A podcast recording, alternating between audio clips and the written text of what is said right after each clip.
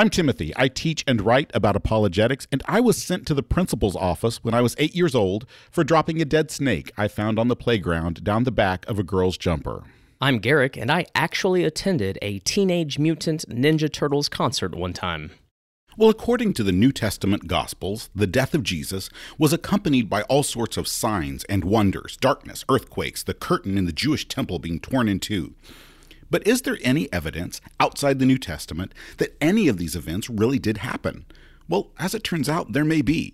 And that's what we'll be looking at today in the first half with New Testament scholar Dr. Rob Plummer. And then Garrick and I go looking for divine truth in the song American Pie. If you're interested in making connections between your faith and history, you will not want to miss this episode.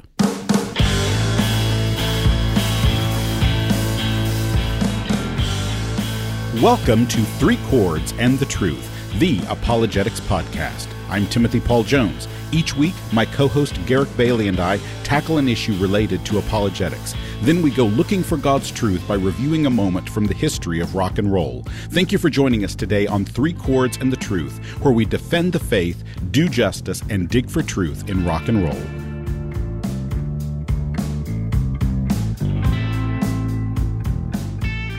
Garrick Bailey here today with my co host Timothy Paul Jones and Rob Plummer. Dr. Plummer is professor of New Testament interpretation at the Southern Baptist Theological Seminary and the author of many books, including Paul's Understanding of the Church's Mission. He's a graduate of Duke University and the Southern Baptist Theological Seminary. A question for you, Dr. Plummer. Is Duke basketball the representation of pure evil? Well, people always feel jealous and uh, disdainful towards those that are greater than them. okay, I, I got nothing to add to that. I think he's wrong. Well, it's perfectly plausible, of course, to believe something to be true even if it's only reported in a single source. In other words, more sources don't make something more true. At the same time, the more sources report a particular event, the more plausible it is to have happened. And when it comes to events that accompanied the death of Jesus, the synoptic gospels, that's Matthew, Mark, and Luke, claim that the sun was darkened, the earth shook, and the veil in the temple was torn in two. This last claim, a curtain inside the temple being torn in two, is one of the most incredible of these signs. Rob, can you explain for our listeners first off, just so they understand what this curtain was and why can't we go see it today? Yes, I'm happy to speak about that. It's actually quite debated what curtain it was, believe it or not. You'd think this is pretty obvious, but but in the Synoptic Gospels, it, it doesn't actually say where the curtain is.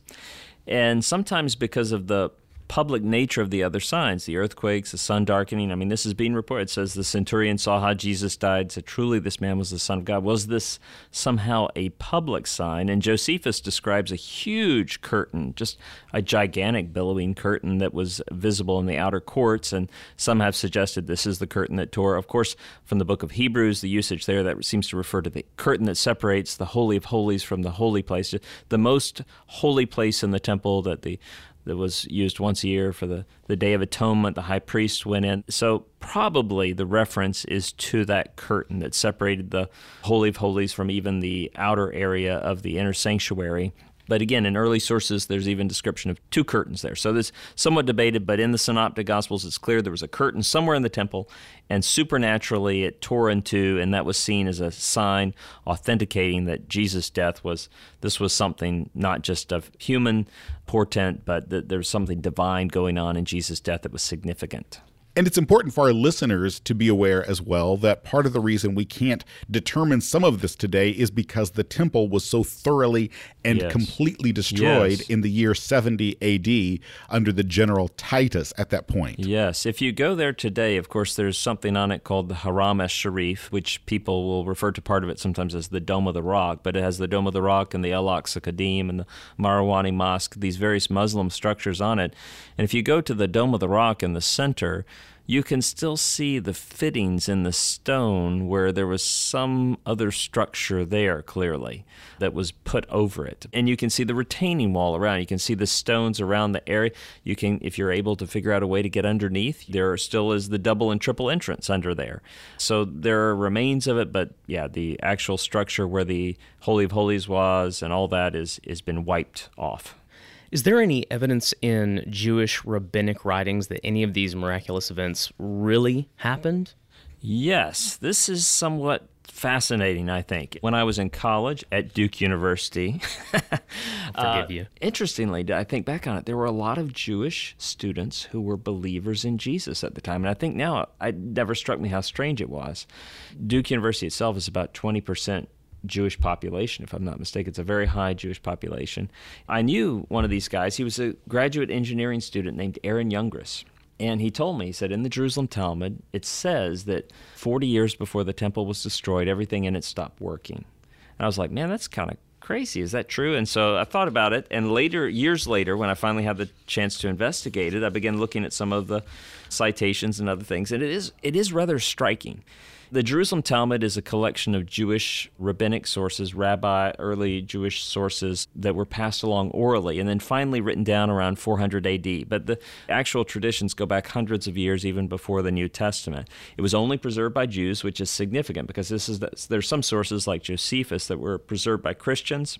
And sometimes it seems they doctor things up to make them a little more theologically agreeable to them. But this is never touched by Christians. And it is striking. I'm going to read the passage just because I think it's very interesting. Tractate Yoma 6.3. It says, 40 years before the destruction of the temple, which would have been around the year AD 30, the year that Jesus died, the western light went out, and this was a light that symbolized God's presence. The crimson thread remained crimson. This was a red thread that, according to post Old Testament tradition, changed white to symbolize God's forgiveness on the Day of Atonement. The lot for the Lord always came up in the left hand, which was obviously seen as inauspicious to have this random thing always coming up in the left hand. They would close the gates of the temple by night and get up in the morning and find them wide open and said to the temple, Rabbi Yohanan ben Zakkai, O temple, why do you frighten us? We know that you will end up destroyed. And so again, it's not it doesn't say the curtain in the temple tore in two, or but but it is striking that the, the timing of this to essentially the time of Jesus' death. They're saying the temple doors are opening on their own. These supernatural events, which seem to authenticate God's presence and approval of the sacrificial system, according to the author here, the tradition here ceased working, and we find the same thing in the Babylonian Talmud. We find the same thing in the Midrash Rabbah. We find similar things in Josephus. Josephus speaks of the doors of the temple opening on their own as well. And so it's just striking that you have many early Jewish sources that are saying somehow the temple was scaring us, was not working the way we expected. Things were seemed to be supernaturally off and this is even correlated to the year AD 30. Well, what about other sources outside the New Testament? Are there any other sources outside the New Testament that even perhaps suggest some strange happenings or extraordinary events related to the temple at some point after the death of Jesus? Yes, yes. I mean, one of the Josephus is an early Jewish historian. He was actually a contemporary of many of the authors of the New Testament. He was born around the year AD 37. He died around 100. He's a fun guy to read. I mean, I think he's really interesting. There's so many fascinating pieces of Josephus.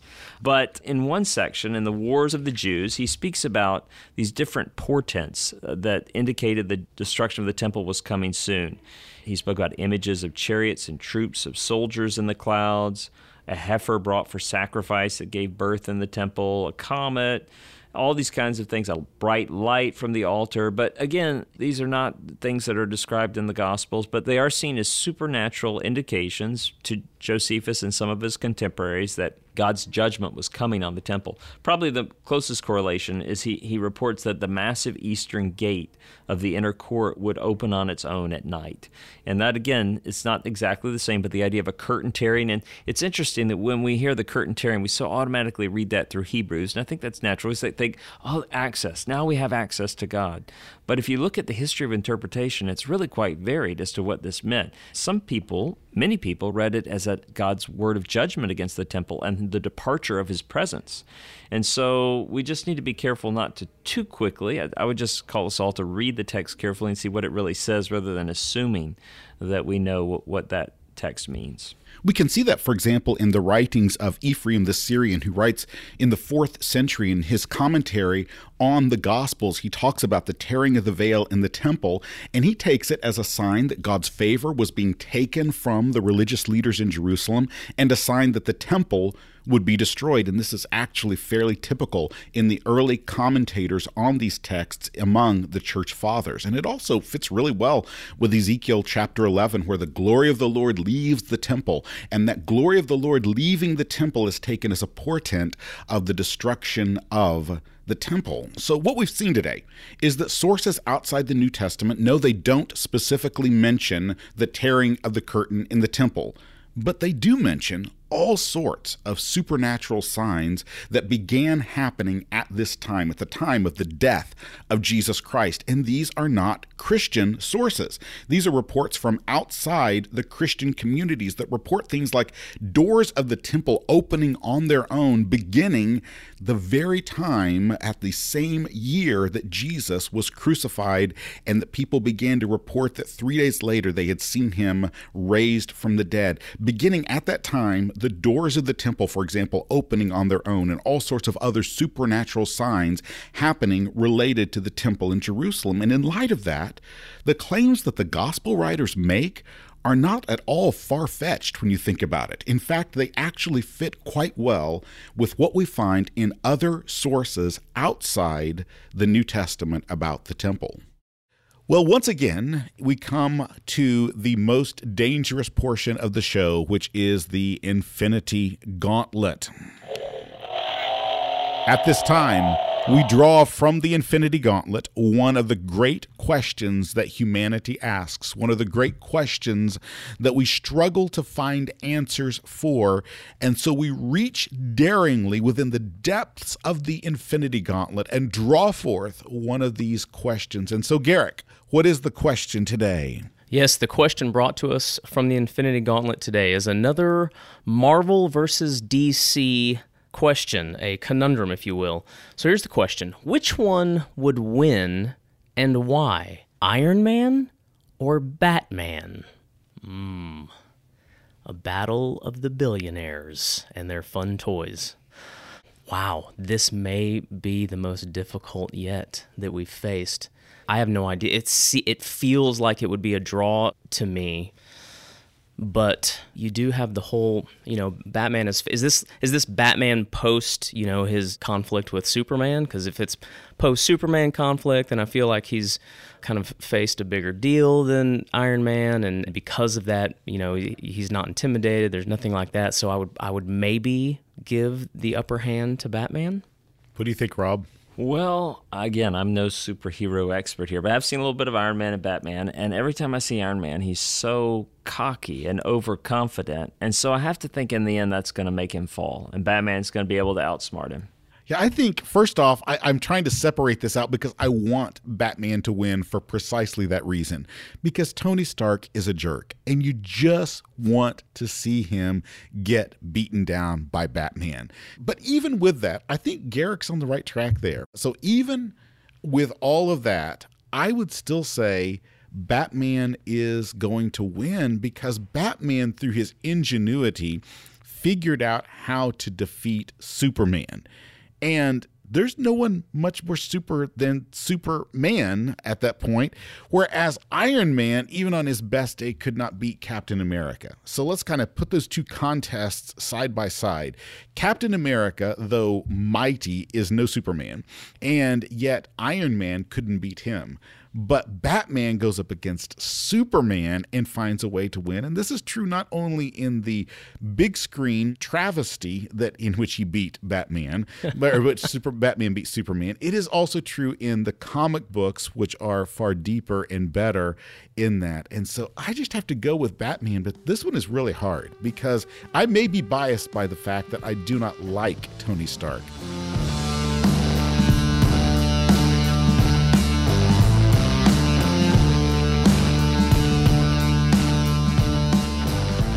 Rock and roll, it's one of the greatest inventions in human history and one of the supreme expressions of common grace. The way we see it, the golden age of this invention began with the summer of love and ended with grunge. And that's why, each week, In the second half of this program, Garrick and I review one of our favorite songs and go digging for divine truth in classic rock.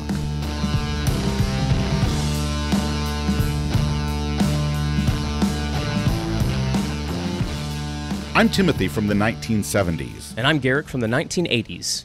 Well, all of us feel at some level, in some point in our lives, that we might call this sense of a loss of innocence, this recognition that the world is more broken than we knew it was, this loss of any delusion that we can go through life without being deeply hurt and deeply stained. And the fact is, as we grow older, we often feel this much more heavily upon us this sense that the world is broken and this loss of innocence, and the fact that we can be deeply hurt and deeply deeply stained throughout our lives by this brokenness. Garrick, can you describe in your own life some examples of what we're talking about here with this loss of innocence? Yeah, without getting into specific depressing details, I, I do remember at a at a young age, you know, between the ages of five or six till you know ten, just being through stuff in my house, through older siblings in the neighborhood and whatnot, just being introduced to some things, see, seeing some things, becoming aware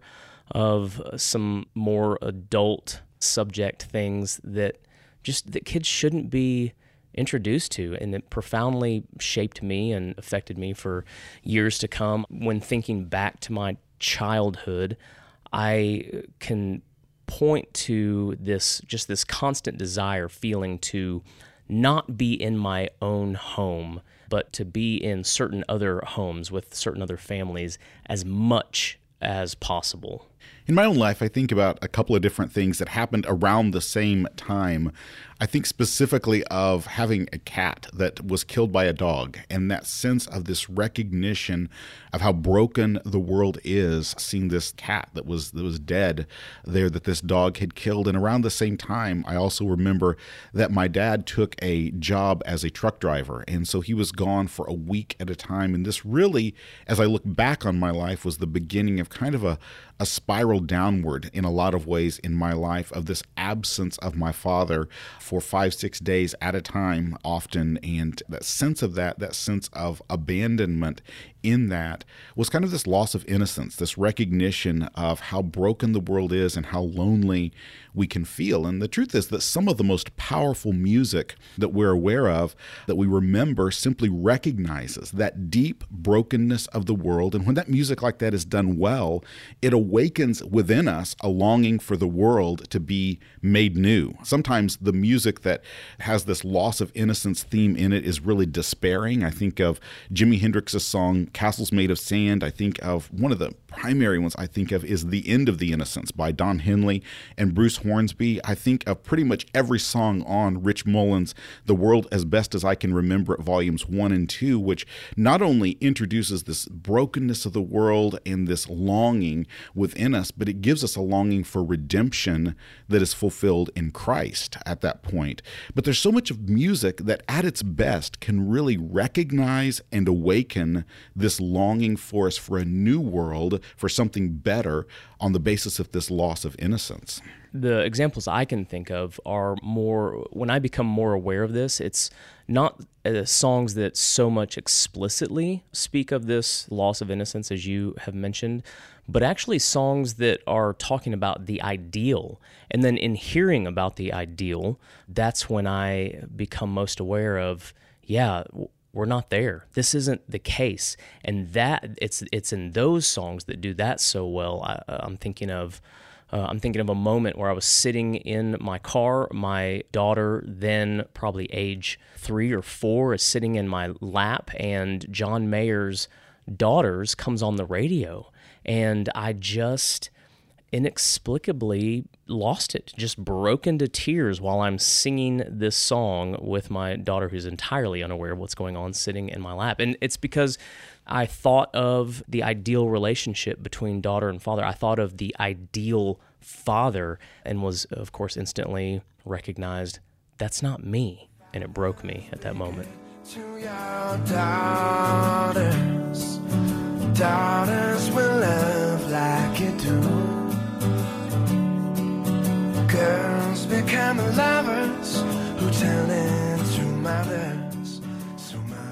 Well, Don McLean first felt this sense of brokenness, this loss of innocence, as a newspaper delivery boy when he was 13 years old in Port Chester, New York. And it was on February 3rd of 1959. And he was delivering the newspapers, and as he was delivering these newspapers, he saw the headline on the newspapers he was tossing onto people's front porches. And the headline was Three rock and roll stars die in a plane crash. And those three stars were Buddy Holly, Ritchie Valens, and an upcoming star named J.P. Richardson, who went by the title of the Big Bopper. But February made me shiver with every paper I deliver. Bad news on the doorstep. I couldn't take one more step. I can't remember if I cried when I read about his widowed bride. But something touched me deep inside the day. And so in 1970, 1971, about 12 years after this crash that claimed the lives of three rock stars and the pilot, Don McLean wrote these words that became the song American Pie. And of course, the most famous of those who died in the plane crash was Buddy Holly, who we often first associate with those horn rimmed glasses that he wore. But if you look at Buddy Holly's life up to this point, he was connected to so many people in the early history of rock and roll. Elvis Presley, he opened for Elvis Presley in 1955 with his band Buddy and Bob. And the next band after Buddy and Bob that Buddy Holly was in was called The Crickets. And that band, The Crickets, their name inspired John Lennon and Paul McCartney to call their band the Silver Beatles and then later simply the Beatles. Uh, Buddy Holly's glasses inspired Elton John to start wearing glasses he didn't need as part of his look. Uh, a few nights before Buddy Holly died, Bob Dylan showed up at one of his shows on this winter dance party tour that they were on. It was like Buddy Holly was the Forrest Gump of early rock and roll. He was connected somehow in the picture with everybody who really mattered in the early history of rock and roll. He was a Texan. He was born in Lubbock, Texas. Where I formerly lived for several years of my life. So I've always felt this uh, connection to, to Buddy Holly. Is there anything about Buddy Holly in Lubbock, Texas? Oh yeah, yeah. There's a Buddy Holly kind of museum, and it's got a giant. I don't even know what the size is, but but giant sculpture of horn rimmed glasses out in front. It's it's fantastic. There's of course streets named after them, and there's a bar called Crickets, which you know not many people get it, but I've always made that connection. So and even if you don't care for his music, you've got to admit that Buddy Holly came up with amazingly memorable melodies. So many of his songs that we can remember very, very clearly. This will be the day that I die, and all these different other ones. Very, very memorable melodies.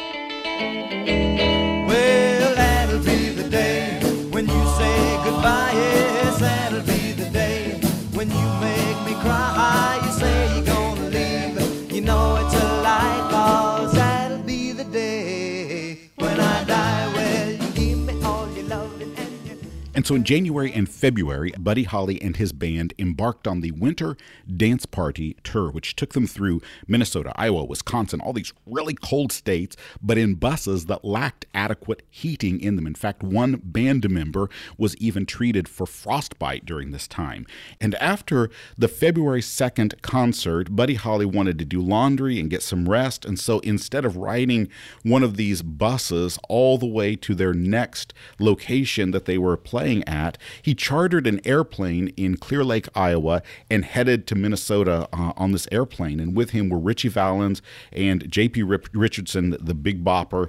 And on February 3rd, 1959, right after takeoff, the plane crashed. And that day became known as the day the music died.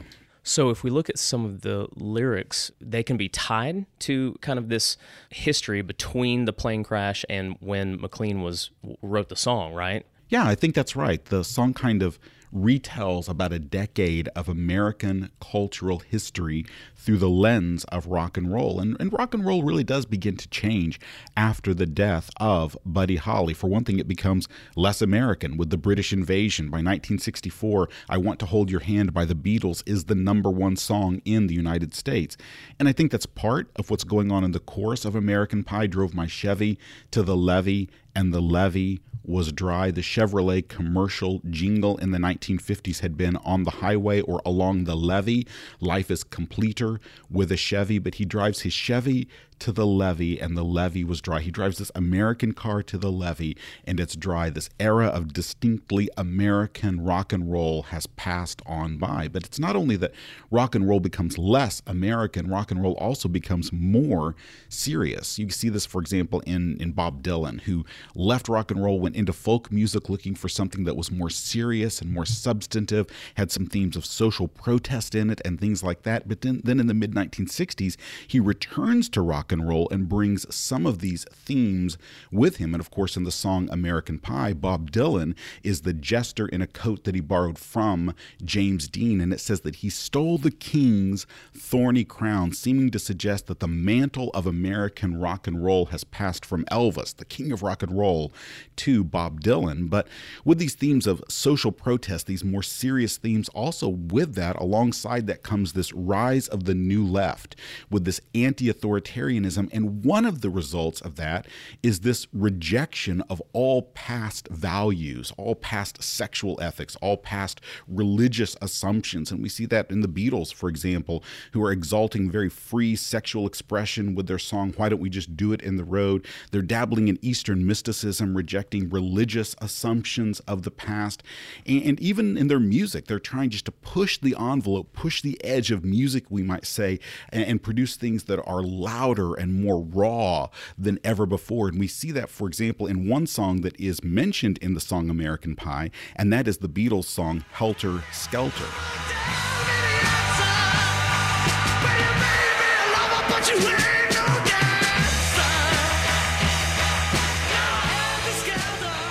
Now, in many ways, the Beatles' song Helter Skelter is a, a predecessor, we might say, of heavy metal. In fact, some have called it the proto metal song.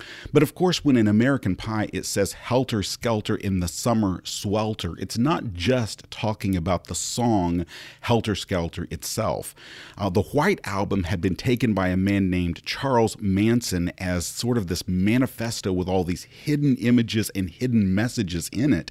And he believed that Helter Skelter would be this racial war that he was going to incite in the United States. And so in August of 1969, a young man named Tex Watson murdered at least five people at the instigation of Charles Manson to try to start this racial war that Charles Manson believed was symbolized in the song Helter Skelter. And so what we see in that is that the summer of Woodstock, summer of 69, was not only the summer of Woodstock, but it was also the summer of Helter Skelter and Charles Manson. What about this line, which has always been one of the most interesting, one of my favorite lines in the song, but I but I never really knew what it meant. McLean says, Jack Flash sat on a candlestick. No angel born in hell could break that Satan spell.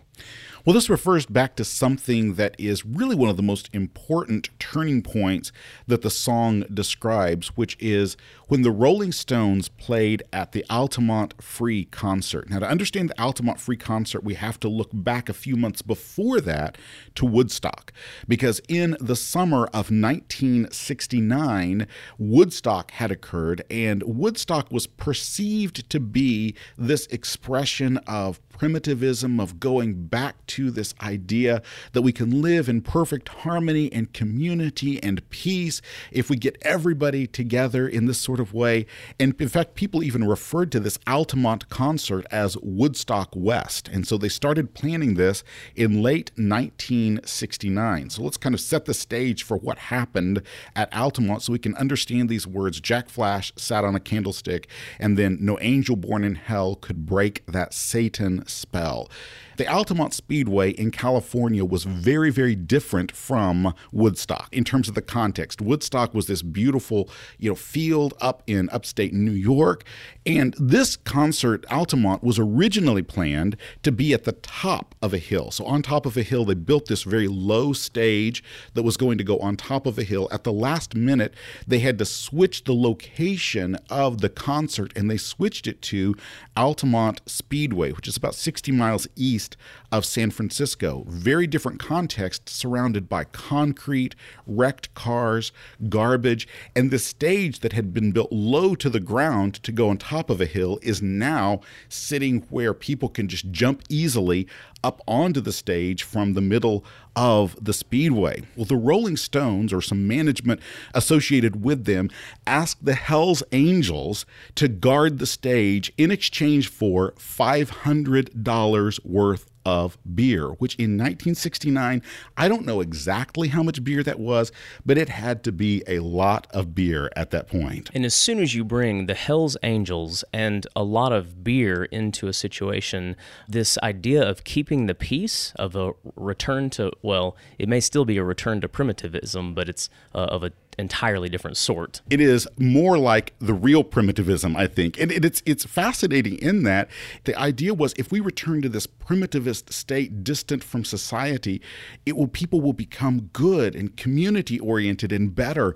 And yet, what we see here is something very different that can happen when we're separated out from that, a much more Lord of the Flies experience than a Garden of Eden experience. And so, on December 6th, 1969, so just a few months after Woodstock, is this Altamont free concert in which the Hells Angels are guarding the stage. There gets to be so much violence before the Rolling Stones even take the stage that the Grateful Dead, who had been part of the initial impulse to do this concert, they refused even to perform.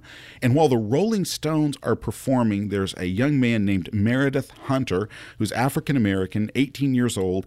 He's probably high on methamphetamines.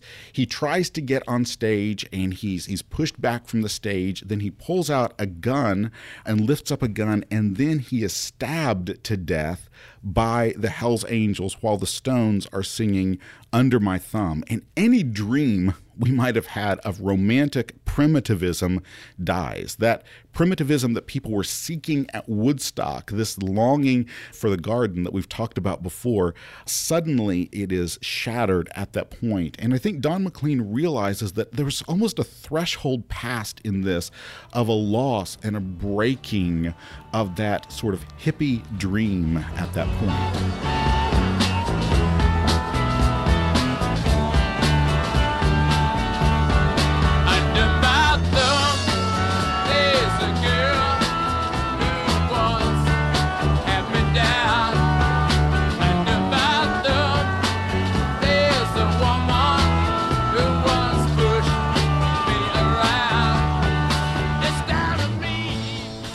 And that was the Rolling Stones at Altamont playing Under My Thumb as Meredith Hunter breathed his last breaths just a few feet from that stage. And it's it's really a haunting performance. You can almost feel the darkness as you listen to it. And Don McLean, he describes in American Pie this moment as something that was really nothing less than satanic. He says, I saw Satan laughing in delight the day the music died. And beginning with that reference to Altamont, American Pie really does take on a darker and more despairing turn. And that brings us to some of the most interesting and fascinating lines in the entire song. And it's where he says, The three men I admired the most, but sets us up to think of Buddy Holly, Ritchie Valens, the Big Bopper, that those who died on the day the music died. But he says, The three men I admired the most, the Father, the Son, and the Holy Ghost. They took the last train to the coast the day the music died. And most people seem to think that Don McLean is basically saying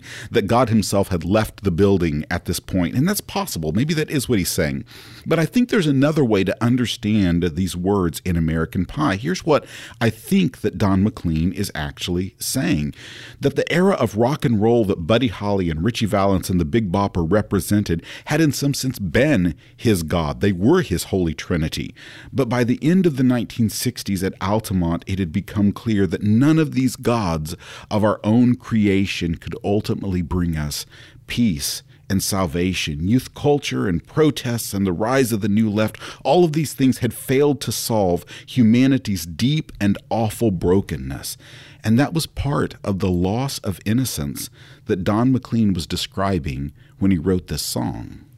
I find it fascinating to read a first hand account of Altamont from Todd Gitlin, a young man who was there, left before the Rolling Stones actually took the stage. And here's what he wrote He said, By the time I left in the late afternoon on that day, Altamont already felt like death. Stoned fans were crawling over one another just to get a bit closer to the groovy music. The effect was to burst the bubble of youth culture's illusions about itself. We had witnessed the famous collectivity of a generation cracking into thousands of shards. And so, what had really happened in this era that Don McLean looks back on it? It started with such optimism with John F. Kennedy campaigning and winning the election on the basis of a new frontier, laws that would eliminate injustice and inequality. What had really happened in this era? Well, there's sort of a dream, we might say, that had emerged in the 1960s of do your own thing, tune in, turn on, drop out, exist, exist in peace and harmony and community, return to a romantic primitivism that was prior to nations and ownership and any restrictions on sexual expression. And if we do that, we can find perfect peace and harmony. But what we find instead is exactly what humanity has found out over and over throughout its history that the forces that bring evil and injustice are not merely external forces.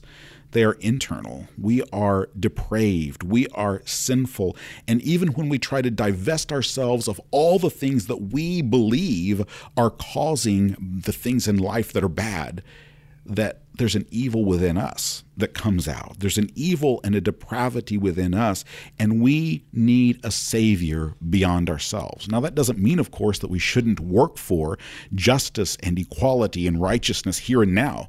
It does mean that we will only be able to do those things imperfectly, but we do them with the knowledge and the belief that God will one day do perfectly what we can only do imperfectly. But we need a Savior outside of ourselves. I actually think Don McLean sort of understood that. And here's why I say that. In 2015, there were 18 pages of handwritten notes that were auctioned off for something like $1.2 million that were Don McLean's notes in which he was developing the song American Pie. And it didn't originally end with the words that we're familiar with at the ending of the song. Here's how the song originally ended. And I fell down to my knees and promised all I have to give if only he would make the music live. And the music was reborn. I fell down to my knees. I prayed and I asked that the music could live again, and the music was reborn. At some level, Don McLean recognized that we cannot achieve all that we long for in our own power says, I fall down to my knees and ask that the music live again. Now, I don't know what his personal values were, but I do know this. There is imprinted on his soul an awareness, and on every human soul, an awareness that we need a Savior that is outside of ourselves. And that loss of innocence that we've talked about, that we all feel at different times, what it ultimately is, is a clash within us between the way things are and the way our souls know that things ought to be. Bad news on the doorstep. I couldn't take one more step. I can't remember if I cried when I read about his widowed bride. But something touched me deep inside the day. The music. Now is the time in our program where we recommend some different resources that we think would be helpful to you to explore these issues further. And there are a couple of things that I would like to recommend. One of them is an article by Rob Plummer called Something Awry in the Temple. It's in the Journal of the Evangelical Theological Society back in 2005. And it's an article on exactly what we've talked about today. And you can go ahead and Google that. And if you Google the, the name of that article and Rob's name, you can come up with a PDF free of charge to download of that. Also, Dan Gurtner has written an article called The Veil of the Temple in History and in Legend that is also in the Journal of the Evangelical Theological Society. And you can also search for that one and find that one free of charge. So, are there any other resources when people are looking for topics, they're trying to understand how the New Testament fits in history that you go to, Rob, when you're looking for or searching for some ways that the New Testament and history fit together? What do you look at as a New Testament scholar? Well, I think I would recommend to people. I mean, there, there have never been better resources available. If someone's really interested in history and and maybe the Zondervan Archaeological Study Bible, something like that, because there's a constant, you know, sort of running commentary, and it'll have have little sidebars and notes about look we ha- we know where this is now we know where Hezekiah's tunnel is here's this picture we, here's a here's an inscription that that confirms that this battle happened and our own Duane Garrett Dr. Garrett here at Southern Seminary was the editor of that so I, I think that's a great resource If anyone else wants to know more about Dr. Rob Plummer, whom we are thankful for joining us today, then you can check out his website at dailydoseofgreek.com.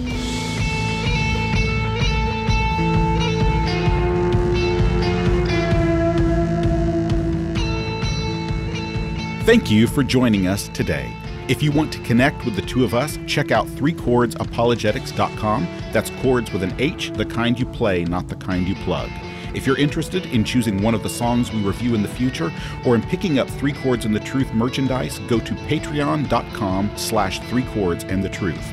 My name is Timothy Paul Jones, and I'm already looking forward to joining you next time on Three Chords and the Truth.